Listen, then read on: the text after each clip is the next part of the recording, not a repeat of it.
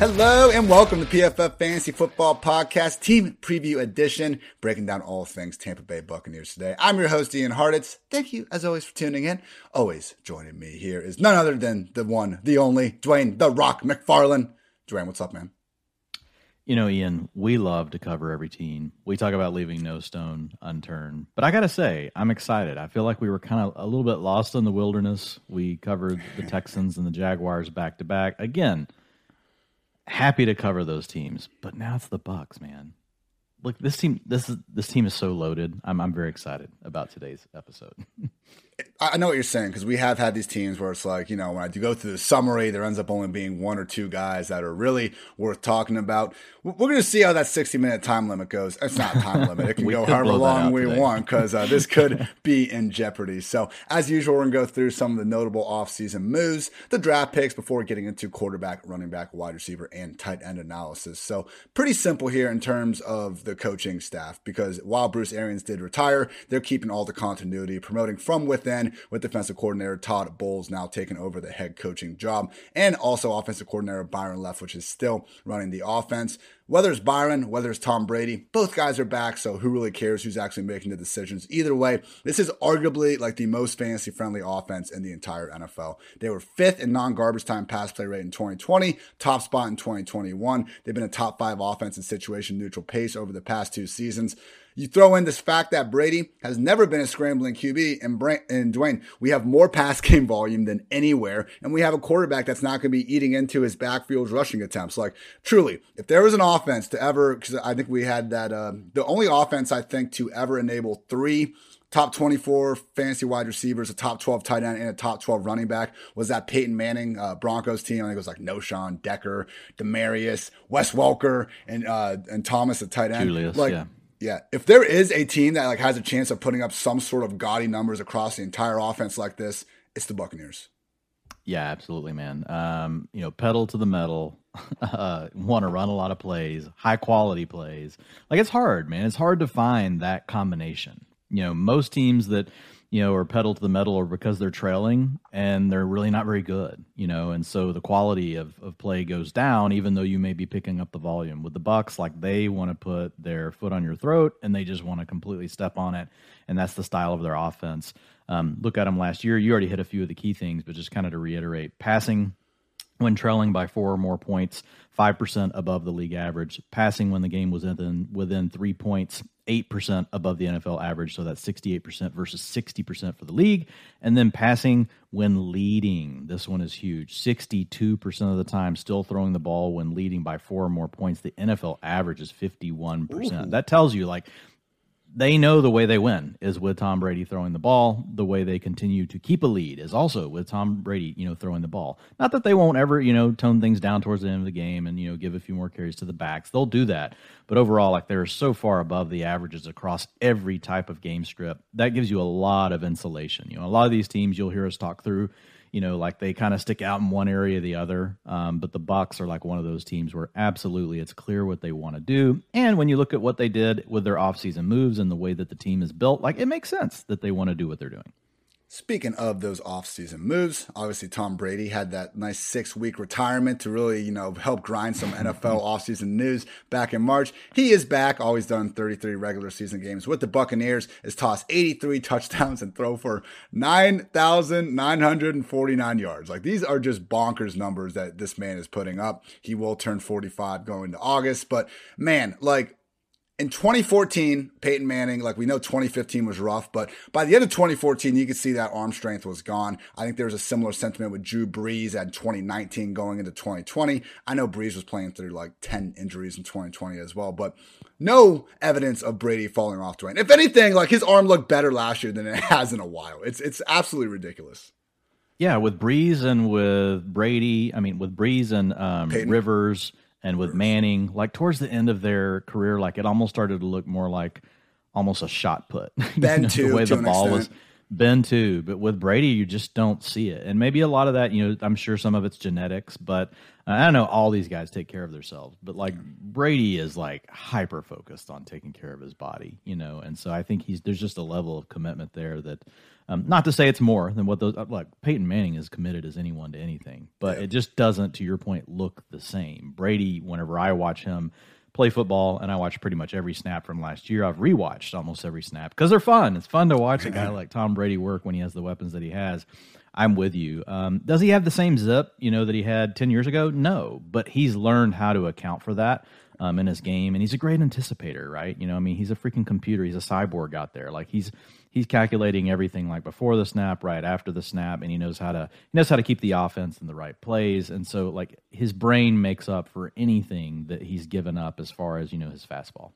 I think one of the best throws of his career was that game-winning touchdown he threw to Brandin Cooks with the Patriots, where he just honey holed that thing right into the you know, side of the end zone, and Cooks got the two feet down like to win the game with under 30 seconds left. I was going through some of his big-time throws this morning, and you're still seeing those same shots down the sideline, or he's just literally lobbing that thing in the exact perfect spot for one of his talented receivers to run underneath it. So truly, but again, no drop like, off of Brady he's great at reading the defense and knowing his players. So like if you look, we'll talk about Mike Evans more in a minute, but like Mike Evans targets per route run versus zone coverage has dropped since Brady's come to town. Why? Because Brady doesn't force into double coverage. Like he's not going to push the ball down the field whenever you've got a safety over the top and you know you've got a quarterback in trail or on, you know, Evans. But as soon as you give him single man coverage outside against Mike Evans, like he's going there. Like um like and he still knows how to your point to work like the, you know, the turkey hole or the honey hole, which I think you had Chris Collinsworth laughing, uh, laughing last year when we were on his pod with honey hole.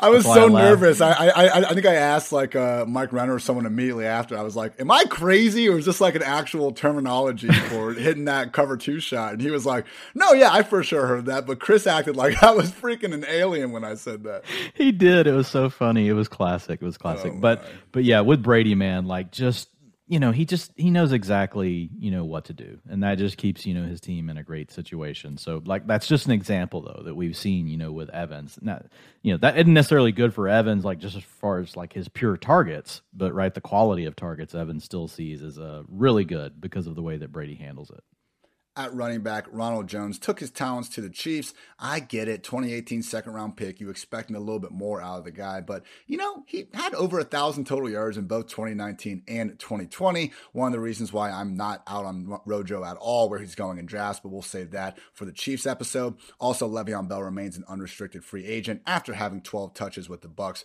last season. The big move at wide receiver, obviously, Antonio Brown doesn't really count because he was released before the end of last season release or he quit. You can kind of be the person deciding that. But to replace him, Russell Gage from the Falcons, three years, $30 million contract. And man, depending on how Chris Godwin's ACL recovery goes, Gage could be looking at a status as the number two pass game option for at least the first early on bit of the season. So keep an eye on Russell Gage and Chris Godwin for sure. The real big question, too, still facing us is what's going to happen with Rob Gronkowski. Remains an unrestricted free agent. So we've talked about this a bit on our best ball streams, though, because because I I have a, I have a problem, but it's a great problem. I can't stop drafting Rob Gronkowski in the double digit rounds of best ball drafts. The Athletic's, Greg Auman, who was kind enough to grace this podcast with his presence last year as part of our 32 for 32 beat writer series, does fantastic work. He has reported that the expectation remains Gronk will be back on the team. And why wouldn't he? Because if you look at the other moves, OJ Howard signed a one year, just $3 million deal with the Bills. They didn't sign any other tight ends. And in the draft, they went ahead and just took Cade Otton in the fourth round and Ko Kieft in the sixth round. So when you have Tom Brady coming back, you're trying to win the Super Bowl all you do is use a couple day three picks from the position and you allow a guy that was very familiar with the offense and Brady seemed to trust enough in OJ Howard to walk for just three million. Like Dwain, we're getting reports from the beat writers. Gronk himself hasn't denied the fact he's coming back. He just kind of said like he's going to make him wait a little bit, similar to Brady did. And you just, you know, read between the lines on what's happening. Gronk's playing for the Tampa Bay Buccaneers in 2022. I'll be shocked if Rob Gronkowski does not play. Uh, yeah. So will all of my best ball teams. but the thing is, like, look, this is when you yeah you do it right now. Mind. You do it right now because he's going to shoot. I, I, got, like I got, I got sniped on him earlier this week in uh, the hardway draft over at the FFPC. Now this is a redraft, but tight end premium. I was doing my normal thing, just sitting back, waiting, gonna grab Gronk in the eighth or ninth round. And uh, Hilo, you guys can find him H I L O W, Mark Garcia on Twitter. He got my ass. Yeah, he had the pick right in front of me, and it was there was no hesitation. As soon as the pick got to him, Rob Gronkowski, I was like, oh shit. So yeah, uh, but yeah, I love grabbing you know Gronk now, um, and even if we end up being wrong, there's some chance you know whatever one five percent that Gronk doesn't play. I'm still good with it just because how much ADP is gonna move up once Gronk um, you know does announce that he's playing. I mentioned the pair of late round tight ends already. The Bucks did use their third round pick on running back Rachaad White out of Arizona State. Uh, Rachaad White taking it upon himself, one of the funnier post draft NFL storylines. When people have like been comparing him to Ronald Jones, he has actually DM'd those people and been like, "Keep my name out of your mouth. I am nothing like Ronald Jones." And I, I, I from what I saw, I don't think he was necessarily trying to put Ronald Jones down. I think he was trying to hype up Rachaad White. So what's wrong with a little bit of self confidence? I think he's saying that he can play on pass downs. I think that's yeah. Saying. And we hey, know that Ronald Jones can't. And PFF sure seems to agree.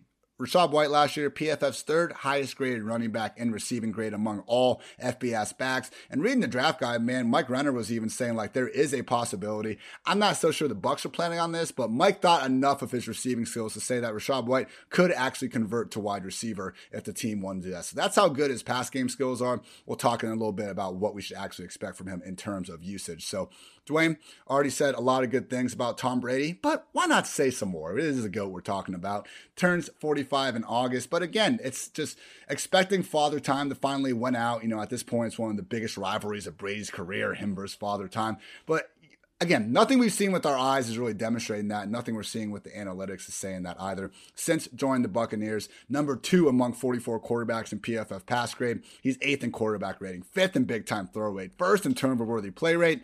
The only things we see that are even close to average yards per attempt, he's at 14th, and adjusted completion rate at 22nd. But Dwain, it really doesn't matter. I mean, those are still really good efficiency numbers, but when you have this out, just otherworldly volume that he's dealing with in the passing game, he doesn't even need to be a top five quarterback in some of these efficiency metrics, and he doesn't even need to run the ball.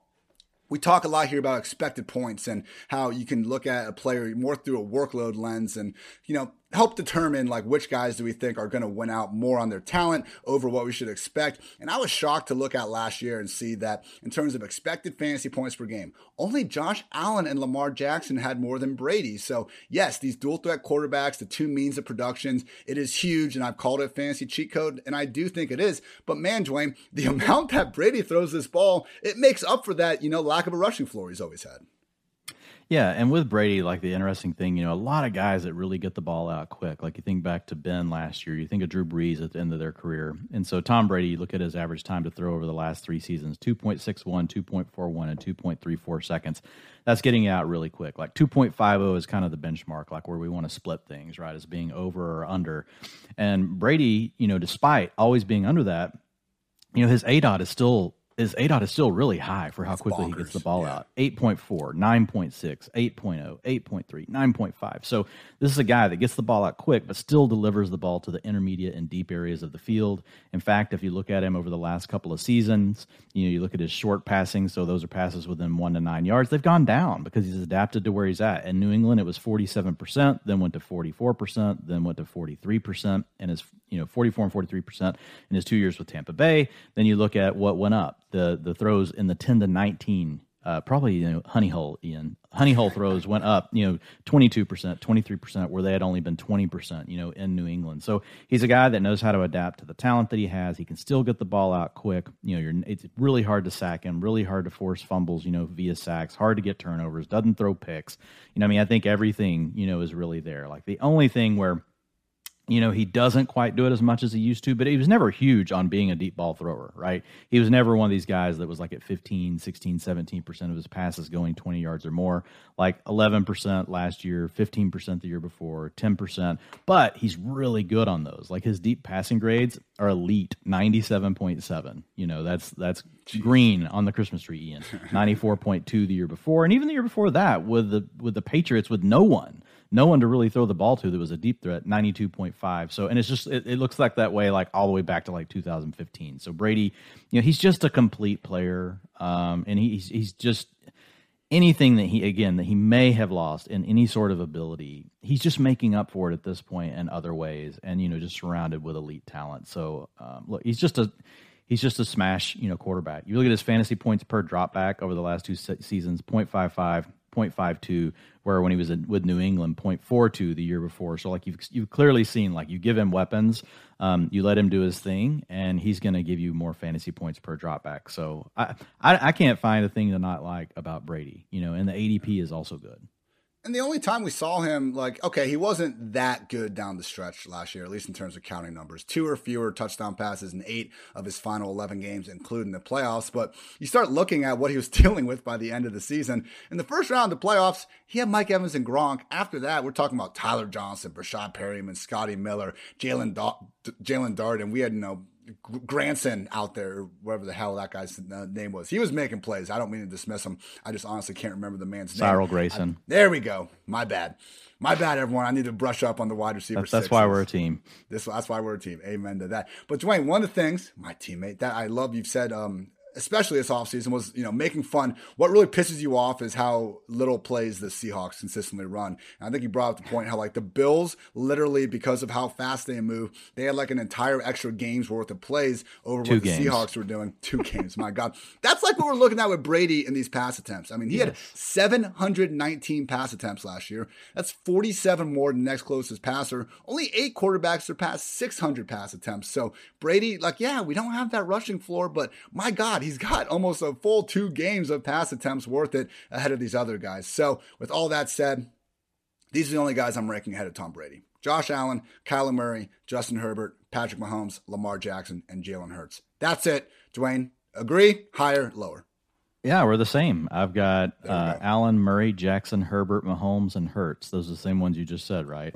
Yep. Um, so yeah, I've got him at QB seven. I'm taking him over Joe Burrow. Why? Because I know that the Buccaneers' identity is to throw the ball. We're hoping that the Bengals take a step forward, um, you know, under Zac Taylor and decide that they want to become more like what we saw at the end of last year.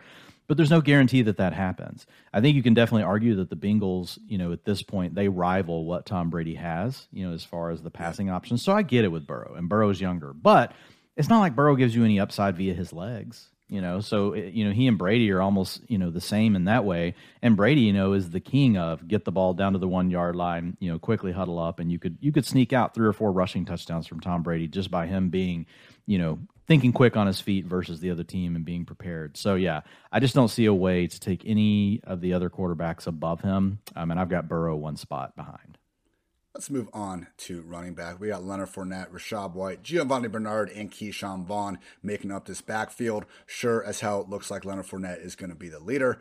Follow that money. Just 12 running backs right now have a contract worth at least $20 million. Sorry, Cowboys fans. Ezekiel Elliott's still number one at 90 million. After that, we got Kamara, McCaffrey, Dalvin Cook, Derrick Henry, Aaron Jones, Joe Mixon, Nick Chubb, Saquon Barkley, Austin Ekeler, and the two new members of the club, James Conner and Leonard Fournette. Obviously, a bit of a gap between 21 and 90 million. But look, all of these backs we're talking about are featured backs that are really the workhorses of their offense. I would not expect that to be any different for Leonard Fournette this year. Why would it be? Listen, uh, don't take my word for it. Listen to Byron freaking Leftwich, the play caller. This was a quote from him earlier this offseason. Why it's tough to get Lenny off the field. He's a three down back. He's a smart guy, and he and Tom can play ball. They can play ball together. And when it starts moving on them and things are changing and things have to happen, Lenny and him can play ball. They've been in these situations. That's why it's hard to really get him off the field because of what he brings and the connection him and Tom have. I think it's unique. It's not not that we're forcing him on that field. It's because he's the best in what we're asking him to do. We're looking at the reigning RB4 in PPR points per game, the reigning RB4 and expected PPR points per game. Only Christian freaking McCaffrey had more receptions per game last year than Leonard Fournette. Like, yeah, it sucks that Fournette got hurt at the end of the season with that hamstring issue. But Dwain, what is the red flag with Fournette other than him not being like the most elite talent? Because the workload, the offense, like I'm imagining your Christmas tree right now. It's not going to be red where we're talking about his talent. Maybe it's like yellow, but everything else is green, man. Yeah, I mean that's it. Um, like it, it, talent, like he's basically at replacement level, you know. But, sure. but, that's just looking at you know yards after contact. That's looking at explosive, you know, rush rate, which is ten plus yards. That's looking at you know missed tackles force. But at the end of the day, when you're just looking at can he pile up yardage, we've already seen the answer to that. You know, in this off in this offense, you know, he still has the former first round draft capital, high first round pick. He obviously just got paid, which matters even more than that. And what Leftwich said, like we saw that come to fruition last year. Fournette just eventually just took over the entire backfield, um, including the passing down work. So I know there's some concern with folks. We'll talk about Rachaad White, you know, in a second, that he could start to peck away at some of um, you know the receiving duties, and I, I, think that's possible. But I think with Fournette, even when you look at it, like let's say he ends up being a, a sixty to sixty five percent snap you know type player in this offense and not you know a 70 or 80% like what we saw for stretches last year whenever some of the other guys were hurt you're still going to get you know an RB1 like he's still going to be an RB1 even in that scenario. And if for some reason say Rachaad White's not ready for prime time which happens a lot with Brady you know whenever you bring these guys in if he can't do his job if he can't pick up you know pass protection all those sort of things like Brady's not going to have him out there right? And so that's in the range of outcomes. And if that happens and Fournette's out there 75 to 80% of the time in this offense, like he could be the number one running back overall. You mentioned he was already number four in points per game last season. So, I mean, it's just. It's it's it's tough to find a way to push Fournette down the board. Like I try to be careful with him because he is, you know, he kind of in one way he fits the dead zone profile just because he's not really he's not much better than really any other any other back on some of these underlying metrics. But look, the team loves him Tom Brady loves him. He's still well under the 1500 carry threshold that we carry that we care about. He'll be 27.7 years old this year. So I mean, he's getting up there, but I think he's still good to at least have one more year. I think at this time next year our conversation could change a little bit, right? Cuz we'll be going into almost his age 29 season. He'll be close to that 1500 touch mark and we'll we'll have to see what his peripherals look like at that point, but for this year, I mean, you know, look, we've talked about Fournette so much on this podcast. Like, we were spoiled. we were getting in the fourth round. Now he's a second round pick. He's a mid second. He's a mid second round pick now.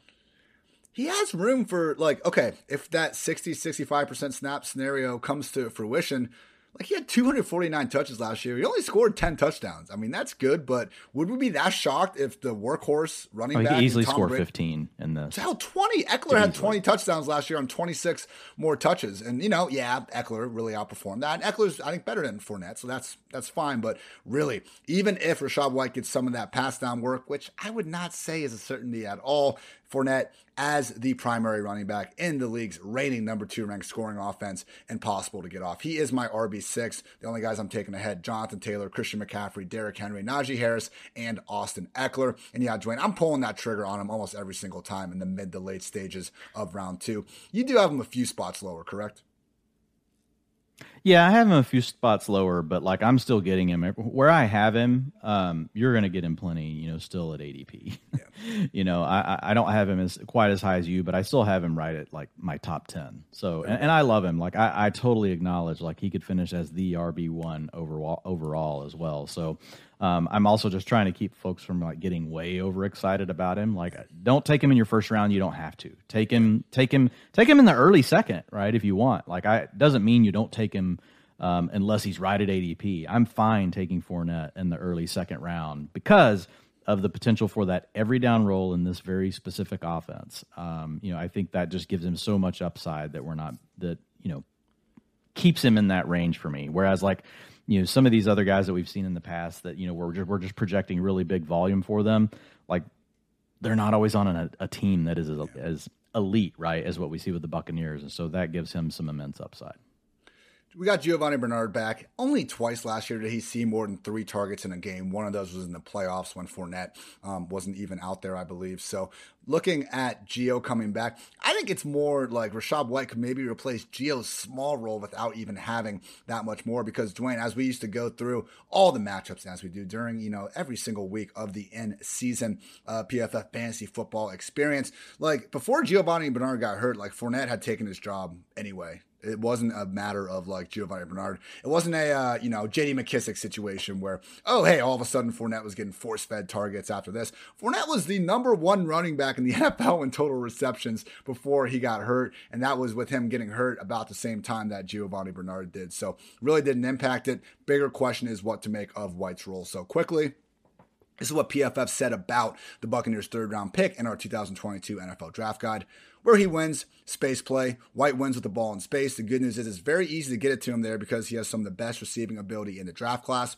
What's his role? Third down running back, wide receiver convert. White is a change of pace or receiving back early on in his career. He may even be a sneaky candidate to switch to wide receiver full time, but you don't see a lot of that where he can improve discipline running. White needs more rest with some discipline instilled into his running style. He's going to miss a lot of holes between the tackles in the league without it. So the big thing jumps out here, Dwain, is we have a plus receiver. We have the definition definition of a theoretical three down back. Giovani Bernard's not taking over that full time role. If Fournette gets hurt, maybe Ke'Shawn Vaughn has some more familiarity. But man, Rachaad White in that RB4 range, I think he has a ton of untapped upside. I am fine throwing darts at him. When he's going, again, I think he's the RB42 underdog right now. I have him like RB45, but I am fine with him in that range. Yeah, he's around 10 player right now, you know, in a 12 teamer. Like I, I, know sometimes we throw out these ADPs, but you know, so I mean, he's right there in that range where, you know, there are some young upside receivers you may still like, you know, like a Chase Claypool, Rondale Moore. Um, like he's priced appropriately to me. Like because you're, you know, if something does happen to Leonard Fournette, there's no guarantee that it's Rachaad White, right? Again, it could come back to him being a rookie, not being ready, and Tom Brady may just be like, "No, miss me with that." Right? We're going to go in a different direction. Like that's possible. Look, look no further than Ke'Shawn Vaughn. I mean, exactly. But Rachaad White's profile as a coll- as a collegiate player is so much better than what Ke'Shawn Vaughn's was. Ke'Shawn Vaughn was a complete head scratcher when they took him where they did. Rachaad White, you know, he went about where we thought he would go in the draft. But man, I, I know he was a JUCO guy early, and so it kind of inflates some of his career numbers. But I mean, his career yards per game, um, you know, once he transferred from JUCO, 134 uh, per game, like is by far like it's it's it's you know, it's Breece Hall esque, right? Breece Hall, we're going to give the nod because you know he was doing he was playing you know for uh, Iowa State as a freshman, and so his career yards per game like counts you know more in my mind because it's over a longer sample at 129.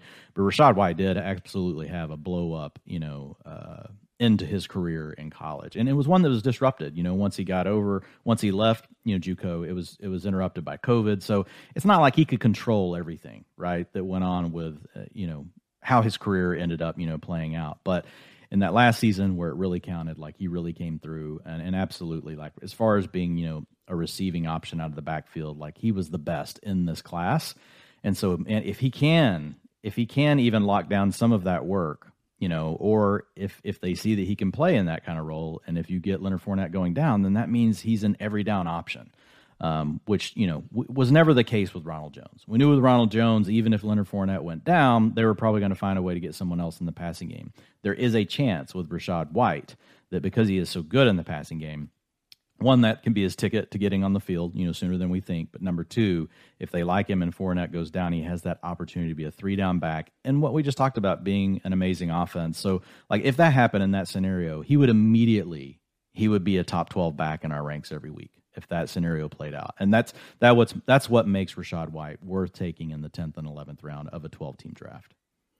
Taking a quick break to help pay some bills. Want to note this podcast is sponsored by FanDraft. Are you holding an in-person fantasy football draft party this year? Then you need to check out FanDraft.com. FanDraft is a modern, digitalized version of those old sticker boards we used to use at our drafts. However, unlike those outdated sticker boards, FanDraft makes your fantasy draft feel like the actual NFL draft with features such as custom logos, draft clock, team walk-up songs, a streaming news ticker, and much more. And that's all great, but any of you that have ever used those outdated sticker boards, I still have one league where we like to get it. It becomes a problem if, you know, you're in a 12 team league and one of your league mates is not able to attend, whatever their reason might be, whatever just bogus reason that they can't, you know, come to grips with to come get to your fantasy draft. FanDraft helps you out because they run your league's draft board from the fandraft.com website, and then you export your display onto a large screen TV for the league to enjoy. So if you're there at the draft, you're getting your usual draft board sticker experience, but it can also be used fully online, and any number of your league owners can join the draft remotely. So you don't have to worry about FaceTiming people in, explaining them all the picks that have happened.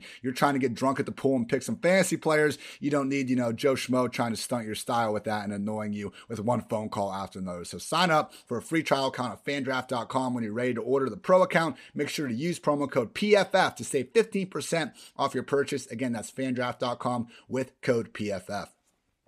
Also, want to note that the best place to play fantasy football this summer is Underdog Fantasy. Man, at this rate, you know, I think it's like Tuesday, Wednesday, and Thursday night. I'm doing streams with the, uh, you know, fellow folks around the world. Dwain, I mean, not around the world, around the country. Let's not get too crazy there, Ian. But Dwain on Wednesdays, got some uh, four for four friends on Thursdays, and then other PFF folks, including Dwain, Nathan Jahnke, and Kevin Cole on Tuesdays. Always doing it over at Underdog Fantasy, trying to take down that Best Ball Mania tournament with $10 million in total prize money or the puppy. Go get that 75K for first place. Only costs $5 to enter right now. So, what Underdog is going to do for you is double your first deposit up to $100 when you sign up with the promo code PFF. And if you play just 10 of those dollars using promo code PFF, you get a free PFF subscription. Again, deposit up to $100 and they'll match promo code PFF and just play 10 of those dollars. I don't know why you wouldn't. Like, why would you deposit $100 and then not play $10? Doesn't add up to me. Again, use promo code PFF and you get that free PFF subscription. So, what are you waiting for,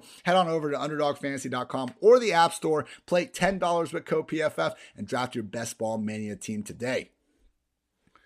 Dwain, I wrote up my Tampa Bay team preview this morning. I didn't change Brady. I didn't change Fournette. I already had him QB seven, RB six. I was already very high in them. I wrote about him. I still am. I'm higher on Mike Evans. Wide receiver seven, man. What are we missing here with Mike Evans? We have the Chris Godwin ACL injury that, hey, maybe he is back by week one. Dr. Jesse Morse did say it's possible that he's going to be able to make it, but he got the bag. Three year, $60 million extension, 40 million guaranteed. Look at the NFC South these days, man. I'm not giving up on the Jameis experience in New Orleans, but Carolina and Atlanta objectively look like two of the worst teams in the league. Tampa Bay is playing for January and February. There is no need for them to rush Chris Godwin along. And then when you start looking at the one problem Evans has had that you hinted at earlier, it's just the lack of elite volume. I mean, he has gone nowhere in terms of being one of the best wide receivers in the NFL with Tom Brady. The only difference is he was averaging 9.3 targets per game with Jameis Winston as his primary quarterback from 2014 and 2019, just seven targets per game with Tom Brady. But when Brady has targeted Evans over the past two years, 126.2 QB rating, third highest mark among 78 qualified receivers. So with Evans, man, we've seen the floor over the past two years. Wide receiver 10 and wide receiver 16 in PPR points per game. You'll get the uh, Jordan Howard esque uh, kind of rushing receiving line sometimes, you know, two catches, two yards, one touchdown. You got to kind of live with that a little bit. But my God, man, if we're going to get potentially a chunk of this season without Chris Godwin readily available, the ceiling is the freaking moon for Mike Evans in this offense. And that's not even considering AB being out of the picture. Eight games with Tom Brady and without Chris Godwin he scored every single time, man. Like the worst game that Evans has put forward without Chris Godwin on the field was five catches, 41 yards, and a touchdown. Nine touchdowns in eight games without Chris Godwin. So looking at those, I mean, he was able to catch at least seven passes in five of those games. It makes sense that Brady is not going to be throwing the ball to the Tyler Johnsons, the Jaelon Dardens, Dardens of the world when he doesn't have uh, Godwin out there. He's going to feature even more onto Mike Evans. So for me, Obviously, Cooper Kupp, Justin Jefferson, Ja'Marr Chase, Stefon Diggs, CeeDee Lamb, and Davante Adams. I think they all earned a nod over Evans. But man, Dwain, in terms of volume, I think Tyreek, Keenan, Deebo, T. Higgins, and AJ Brown, maybe you can make an argument that they have a slightly higher target ceiling than Mike Evans based on what we've seen, and maybe if Godwin comes back. But man, I just feel like having Brady under center, we have a guy in Evans that's only missed seven games in eight, uh, you know, eight career seasons. I know he's getting a little bit older, but he's going to be 29 by week one, maybe still only 28. I just think that the floor with Evans combined with this ceiling induced by the Godwin injury, it makes him someone that I think we should be getting ahead of expectation on. So he is moving up over underdog. He is now coming in as the wide receiver eight. And I want him, Dwain. I want Mike Evans over these guys that have more competition or more questions under center. Why not take Tom Brady's number one pass game option? What are we missing here? Yeah, I think that's the question. You know, I mean, I have, you know, I have him as a tier two wide receiver. Um, and I think, yeah, he is in a great offense, but there are also, I'm scared of Mike Evans in the second round, to be honest. Like, just because if you look at his profile, well, first, let's start with the positives. Just like what you mentioned, you know, when Godwin was out, you know, last season. Like it was really, it's it was undeniably like really good, you know, for Evans. Um, he registered a 23% target share in PPR performances of 14.7, 26.9, 26.7, and 25.9 points. That includes the playoffs. Let me say that again 26.9. Yeah, come on. 26.7, 25.6. Yeah. So it's like nearly 30 points a game. We do know that Godwin can miss, you know, early part of the season. You got Antonio Brown gone. Although it didn't Antonio Brown in the games he missed last year didn't do anything for Evans. Where Evans caught fire was when Godwin was the guy that was out. Now, having saying that, like they moved they moved Evans around. They did some different things with him. They changed up his route tree.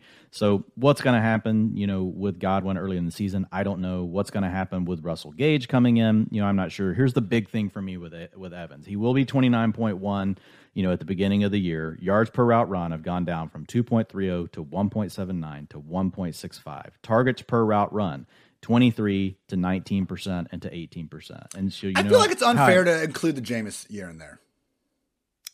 Well, why? Because Jameis was a batshit crazy quarterback that was feeding Evans like he was throwing the ball freaking. Well, either way, fine. You can leave that out. But yeah. here's the problem: like these underlying data points. So, like 1.65 uh, is equivalent to what a wide receiver five norm- normally does. He did that last year with Brady. His 18% targets per route run is is the equivalent of what a wide receiver six normally does. Um, the year before, his targets per route run, 19% with Brady is the equivalent of what a wide receiver four normally does. His, his 1.79 yards per route run, the equivalent of what a wide receiver three usually does. So even though he's finished as a number two and number one receiver over the last two years, and, and uh, oh, sorry, a wide receiver two and a wide receiver one, over the last two seasons, um, you know, his underlying data like suggests like he's not where he was. Like he's had a big fall off from where he was in year five and year six, where his yards per route run were like over 2.3 in both of those seasons.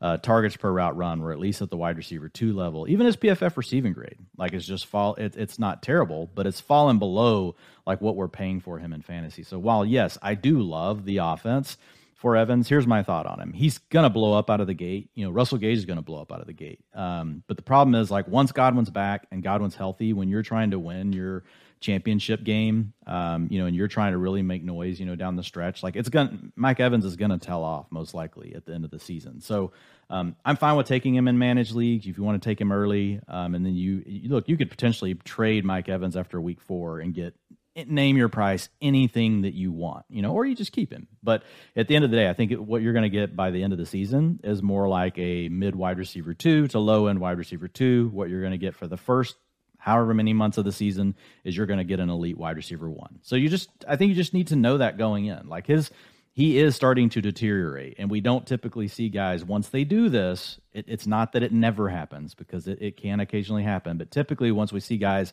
start down this path like it doesn't come back. Um, it just really doesn't. Um, so again, like I, don't want to say never. I, I never want to say never, like with a guy like Mike Evans. But um, I love the offense. That's what pushes him up. Here's the other thing pushing him up boards is all the all the players below them. You know, all the players like DK Metcalf, Diontae Johnson, um, DJ Moore, all these guys where we know they have major offensive questions, right? So that's push. That's already pushed Mike Evans up the board, and now I feel like I was fine with him in in, in the third round. Now I've got to take him in the second round, and I'm just not as excited about it. Like, so I, am probably not going to have a lot of Mike Evans exposure, but I don't think it's going to kill me. I think it's going to look bad early in the season, but by the time the whole season settles out, I would prefer to have T. Higgins over Mike Evans.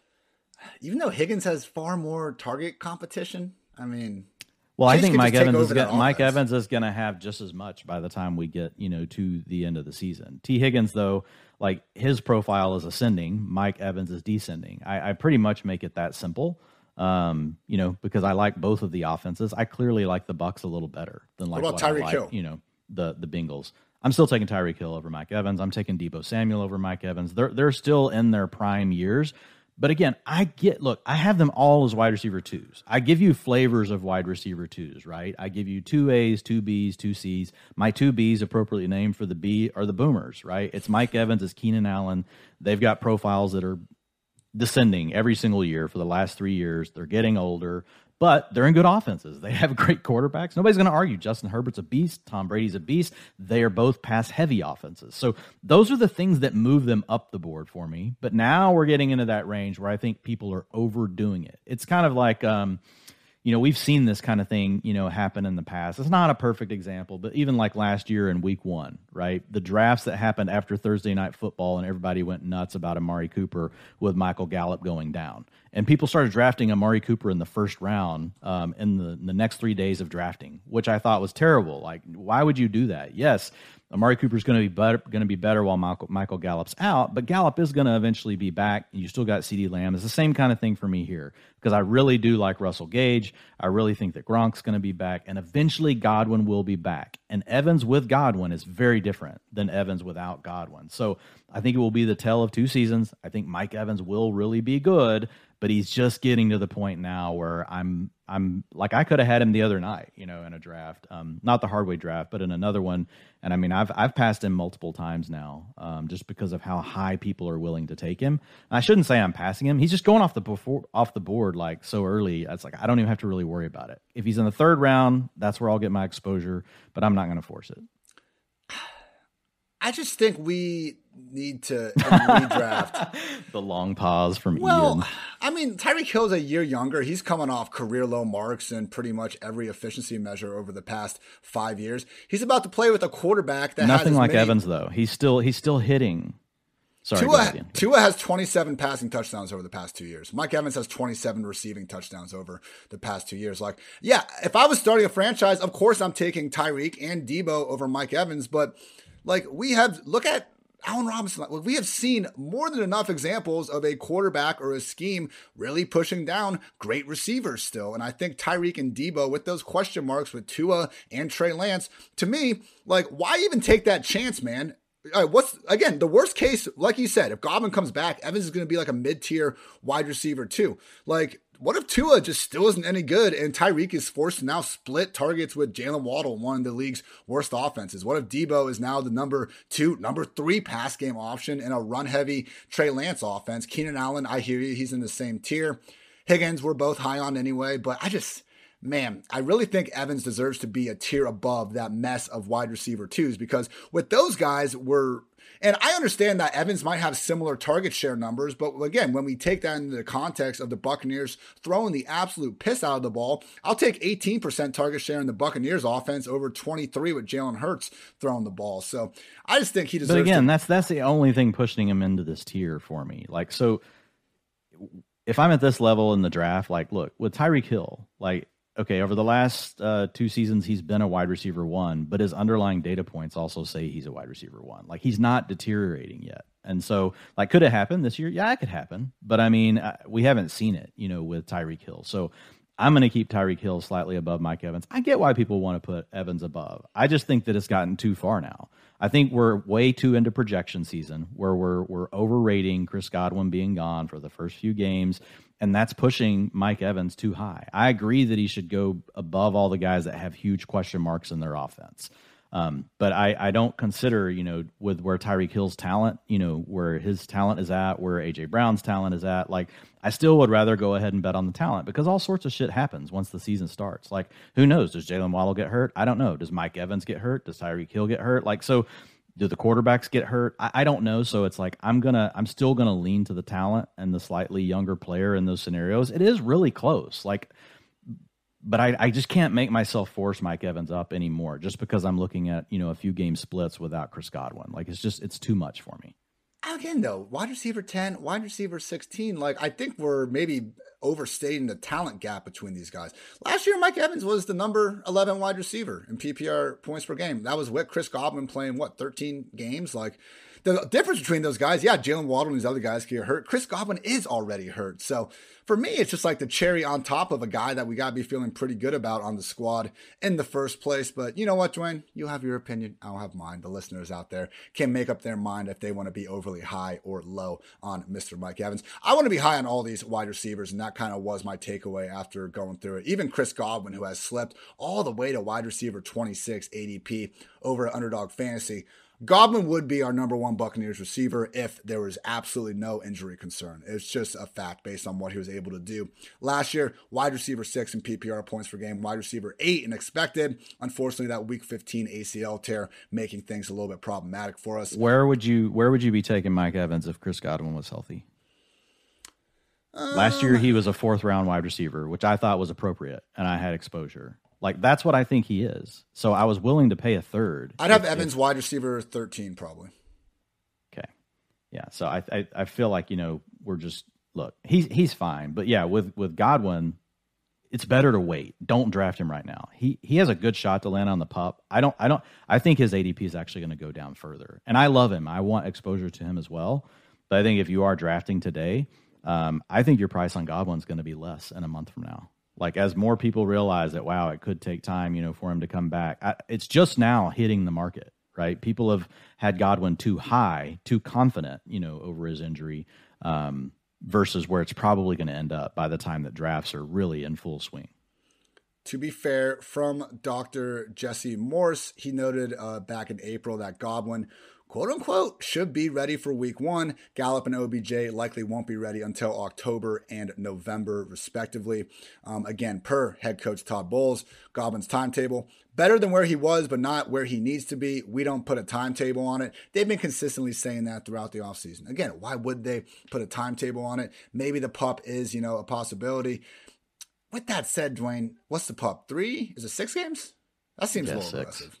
I they still have that. They still have the short term IR, right? I think they might. I don't think it's going to take Pup for his ADP to fall. If Pup hits, his ADP is going to drop like two rounds. It's going to crater. But, but, but yeah, so that is in the range of outcomes. I think mostly what it's going to be, it's going to be, oh, we don't expect Chris Godwin to really be Chris Godwin until like week eight of the season. Meaning he could start the season but the news is going to be right that just don't expect him to be itself and so you, you just know how the news cycles I, I, think pretty much any news cycle that we get into other than all of a sudden Chris Godwin's there on day one of camp and running 100% of the reps, right? That would obviously move Chris Godwin's ADP up.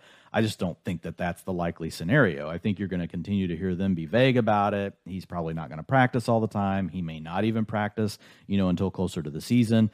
Any kind of news like that is going to help push Godwin down where we can just continue to get, um, you know, a, a better discount. And at that point, like I'll really be excited about Godwin. I, I like him now, and I'm getting some exposure now. I'm just I'm more excited about drafting him here in the next, you know, six weeks. He definitely has to go after that kind of kind of gross, but we know they're all good players, that wide receiver two tier. For me, I have Jeudy, I have Sutton, wide receiver 21, Jeudy, wide receiver 22. Then I have Godwin ahead of Amari Cooper, and then more established number two options like Gabriel Davis, Bateman, Adam Thielen, Allen Robinson. I'm not against maybe moving some of the younger guys up, but for me, like I will take on a little bit of that injury risk with Chris Godwin over guys like Adam Thielen, like Allen Robinson, Brandin Cooks, like older veterans that you know don't necessarily have that big of a target uh, difference. I think with them, and Godwin, in my opinion, is the better receiver when healthy at this point in his career. So again, I just want to try to stay ahead. Let's get Tom Brady's wide receivers on the freaking squad. They're going to be putting up points as yeah. soon as they are out there. Unlike Evans, like Chris Godwin actually profiles as a high end wide receiver two or wide receiver one. So like I, I really want my exposure like to Godwin. Like to your point, if Mike Evans, or sorry, if Chris Godwin wasn't hurt, uh, he would be in my top ten. Like I would have no problem having Chris Godwin in my top ten, and that would probably push Mike Evans down to like eighteen or nineteen. How come maybe. touchdowns don't matter for Evans' talent? Football no, touchdown points. T- touchdowns do two touchdowns do matter. I mean, and I've got him in there. And look, his target, his touchdowns per route run last year were two point two percent. Like the only guy better was uh, like funny enough, DeAndre Hopkins at two point five percent, DK Metcalf at two point four percent. But the big thing for Evans, like why he comes through so much on touchdowns, is the fact that he's targeted over thirty percent of the time in the end zone. He owns over thirty percent of the team's targets in the end zone over the last two years, which is elite. So Like that's what that's another thing that's actually it's not that it doesn't matter. That's all part of why I actually have Evans at 13 right now. Like it was, you know, everything else like about his like his situation screams great. He gets used inside, you know, the red zone. Great quarterback, great offense, but underlying talent like is definitely on the down. It's on the downturn. Okay. With Mr. Russell Gage, wide receiver three, maybe the wide receiver two to start, depending on Chris Godwin. You know, we've gone through, we talked about Christian Kirk and the Jaguars and how the history of players changing teams in free agency usually isn't all that kind, regardless of position. With that said, Bucks gave Gage that three year, $30 million deal. And just based on what he was able to do last year, I mean, Dwain, I was so excited yesterday because we made fun of Gage a lot last year, not for his play. I mean, again, contested catches, route running ability, even some YAC goodness. He was really doing it all on a Falcons team that needed him to be that guy uh, based on a lot of the injuries and just lack of talent they kind of had out there for most of the season. But the man could not hurdle. He tried it twice early on in the year and he just got completely rejected. Like basically, it was as bad as when you're just trying to hit a hurdle in Madden. It continues to not work and the guy's getting thrown. But he got it. Week 18, you might have not been watching the Falcons, but Russell Gage hurdled another grown man. Keep on trying, everyone. Keep hitting that triangle button. Maybe one day it'll work for you just like it did Russell Gage. But Hey, Buccaneers wide receivers last two years, they're fifth in total targets and they are third in total route runs. Russell Gage is going to be in three wide receiver sets. That three year, $30 million deal basically guarantees that. I mean, Dwain, for me, looking at his wide receiver 44 ADP, that seems like about where we would rank him if we had a healthy Evans and Godwin on the table. And I think he'd still be someone that could certainly flirt with upside wide receiver three ability, depending on how much Brady's targeting him, how Gage is performing in this environment. But the fact we have that extra potential for him to just eat in the early parts of the season. I bumped him up to my wide receiver 39, and I will happily scoop him up in round eight or nine of best ball drafts. Yeah, so Russell Gage is a player that I'm targeting like heavily. Like I'm going to have a lot more of him than I have Evans, and it's all to do with the costs, not necessarily the player. Like the profile and the costs all come together. But Gage, targets per route run last year against man coverage 35%. And who did Tom Brady look to last year on, you know, the Buccaneers? It was Antonio Brown, who's going to run. Not saying Gage is Antonio Brown, but that's going to be the route tree that he's going to operate from. It's going to be the short, intermediate, timing type routes, working underneath. A lot of the stuff that honestly, like Evans just doesn't get like when everybody's healthy, you know, and that's part of the the thing with Evans' profile is he gets pushed into just being more the downfield guy when he can still do some of the other things. And so with Gage, yeah, getting him in the ninth, tenth round, like to me, is um, complete money. He's a much better player than what people think. Um, like he, he is ascending. Like he is on the right. He is on the opposite path like whenever you look at you know his career and what he's been able to do. He was definitely he's definitely a late bloomer. He doesn't have a lot of draft capital either but what what he's done over the last two seasons like if you pull i mean pulling him up right now but like he finished as a wide receiver four in year three, but his PFF receiving grade was worthy of a wide receiver three. His targets per route run were also worthy of a wide receiver three. Last year, he also finished as a wide receiver four in PPR, scoring 167 points, but his PFF receiving grade, wide receiver two level. Targets per route run, wide receiver two. Yards per route run, wide receiver two. So this is a player that actually his fantasy um, points have not caught up yet with what he's capable of doing. And I think that Brady will completely unlock that. I won't be surprised, honestly, if Russell Gage outscores Mike Evans like in the first six weeks. Like it could happen. I'm I would totally put my chip on Mike Evans. Like if you ask me which one to pick from, um, I mean a lot of it goes back to what you mentioned with the touchdowns. Mike Evans is very elite, you know, in that area. But Ian, my bet is Russell Gage is a high end wide receiver two for the first five to six weeks of the season. Um, we'll see what happens once Chris Godwin comes back, you know, and he's fully healthy. You know, he could, Godwin could be playing out of the gate, right? But we know that he's not going to be fully ready until somewhere, you know, probably after a month or two of the season. And so at that point, then Gage could go down. But again, you're getting to spend a ninth or a 10th round pick on him. You're not having to spend a second round pick. I guess the question is going to be like, who is going to start getting? I mean, Chris Godwin would just feast on a lot of those targets, you know, within one yard of the line of scrimmage. I, I like I like calling them the Diontae Johnson screens, like where just don't even move. Here's the ball, and I'll go run with it. And Gage maybe will take those over. Maybe Evans does. I guess that's kind of where our disconnect is here with Evans. Like I think he can still do all those other underneath things, but as you said, he's kind of been pigeonholed into being a field stretcher. So maybe Gage does take take Godwin's role, and Evans is kind of a borderline wide receiver one, and Gage is an upside wide receiver two. Or maybe we're looking at Evans getting 10 plus targets per game and just absolutely feasting like the big baller that he has been throughout his entire career. So, either way, the fact that is engages potential range of outcomes makes him a complete value in that wide receiver four range. And, you know, him and Tyler Boyd and, you know, to a lesser extent, Jalen Tolbert.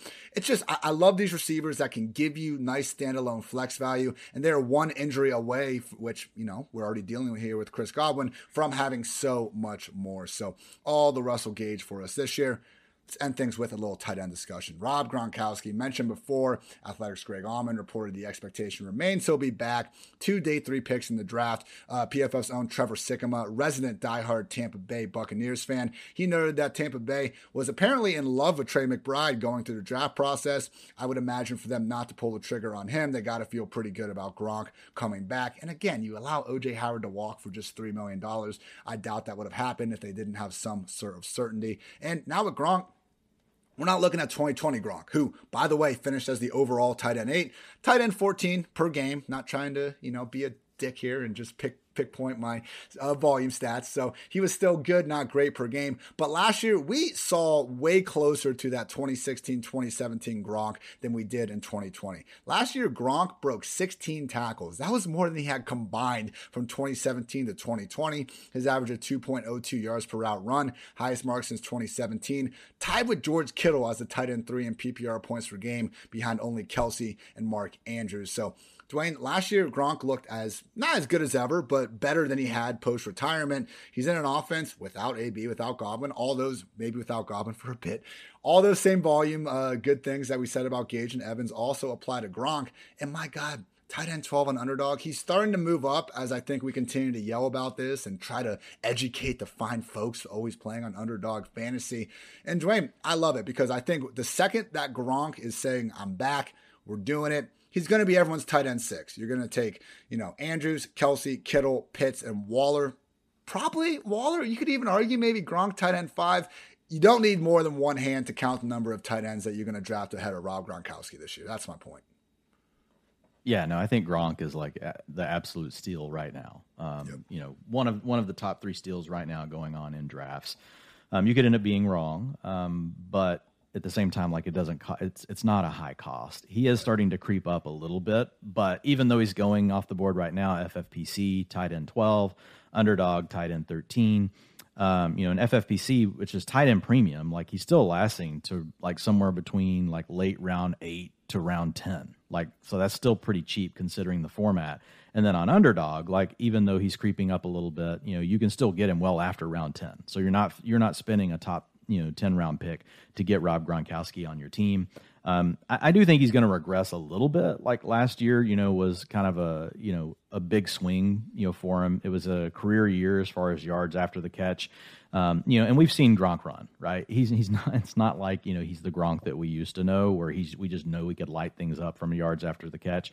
So that's probably going to come down some, but even still, like it, it's it's not going to be enough to matter with where you get him at ADP. And I agree. Like once he says he's playing like he's going to fit in as the tight end six. And right now, again, you're getting him in, in on underdog probably like around round 11, round 12 sometimes we're seeing Gronk go on underdog. So like that's just too cheap to quickly summarize the Tampa Bay Buccaneers offense, Dwain and I both have Tom Brady QB7, taking the dual threat guys that have that passing upside ahead of him. That is basically it, thanks to this pass happy offense and father time not catching up quite yet. Leonard Fournette, my RB6, Dwain a little bit lower, but still ahead of consensus. We are looking at a legit three down back and an amazing offense. The only potential concern is Rachaad White eating into a little bit of that target share. Even then, like the chance for Fournette to just be a 15 plus touchdown score can't be understated. And like he really does have overall RB1 potential in his range of outcomes if he has the sort of receiving role that he had last year. At wide receiver,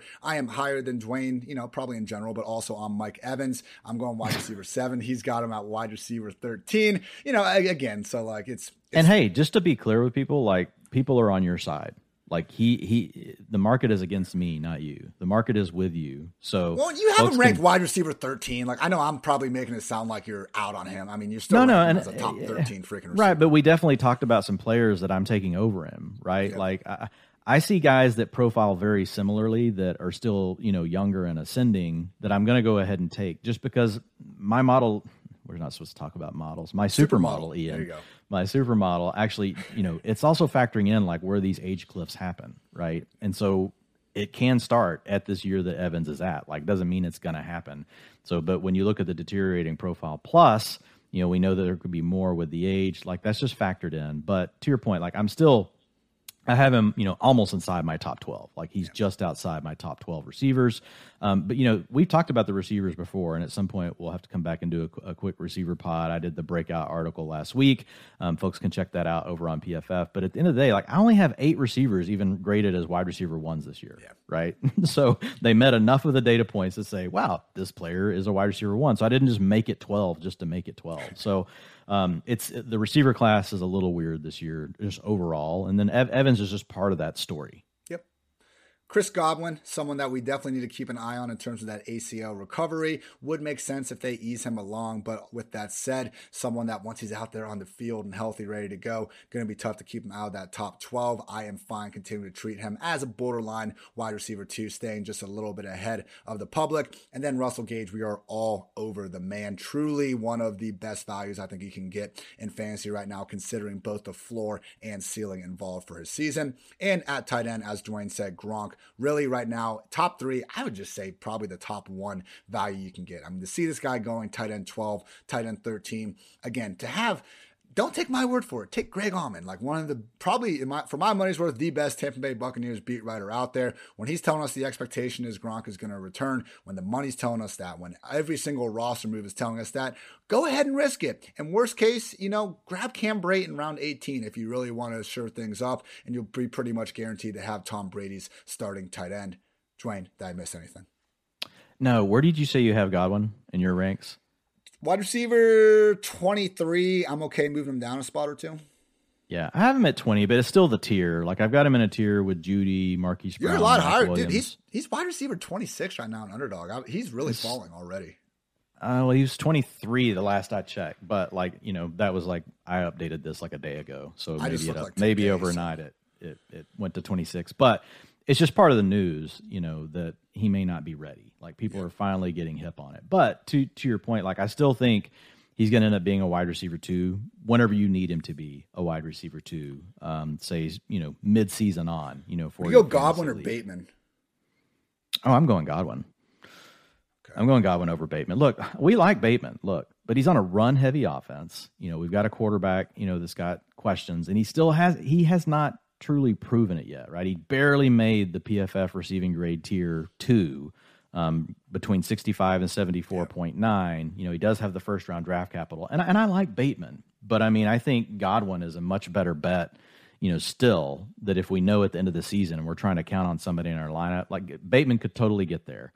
But I like Godwin over Bateman. Go- Godwin over. How high do you have Bateman? Jesus. Wide receiver 26. I'm just wondering. I'm not getting any Bateman, so I'm. I would like to. The amount of freaking Lamar Andrews stacks I've had, and I just can't get Bateman. Just Well, ba- Bateman's moving up up. He's definitely the hot name right now. I, I, I think Bateman will settle back down some. Like we we through the offseason, you'll see these peaks. I don't think you're going to see a valley with Bateman, but you'll see these names all of a sudden get really hot. And so, like Bateman the other night in the hardway draft went round five. I want to say. I mean, so I mean, people are people are definitely on Bateman right now. Right now. We will get to Bateman once we end up making our way through the AFC North. But yeah, that's going to wrap up the Tampa Bay Buccaneers team preview. We will be back on Tuesday with the New Orleans Saints, then the Atlanta Falcons, and then finally the Carolina Panthers. Great day to be great, as always, here on the PFF Fantasy Football Podcast. Dwain, any final thoughts? No, man, it was fun chatting through these. Um, you know, when we get to talk about the loaded offenses, um, like we don't, not every team is like Tampa Bay. so when you get them, yeah, it's it's plenty to talk about. So, nope, that's it. Um, I do have, um, I put out an article um, today, so if folks want to go check it out, I actually I mentioned it a couple times the hardway draft that I did with a lot of the industry high stakes guys over on FFPC. I had the two hole. Um, I started off with Cooper Kupp, but I do a breakdown like of every one of my picks, what I was thinking, like who I had on my board, why I went with what I did, why I passed on another guy that I may not have taken that, that maybe you like, and so just kind of trying to give people a feel for what things are like, you know. And it was a three hundred fifty dollar draft, so a little skin in the game on it as well. Great day to be great for Dwain at Dwain McFarland on Twitter. Make sure you check out that article. As always, I'm continuing to grind out these very team previews with some USFL goodness thrown in there as well. So thank you as always for listening. For Dwain, I'm Ian. Until next time, take care. Everybody.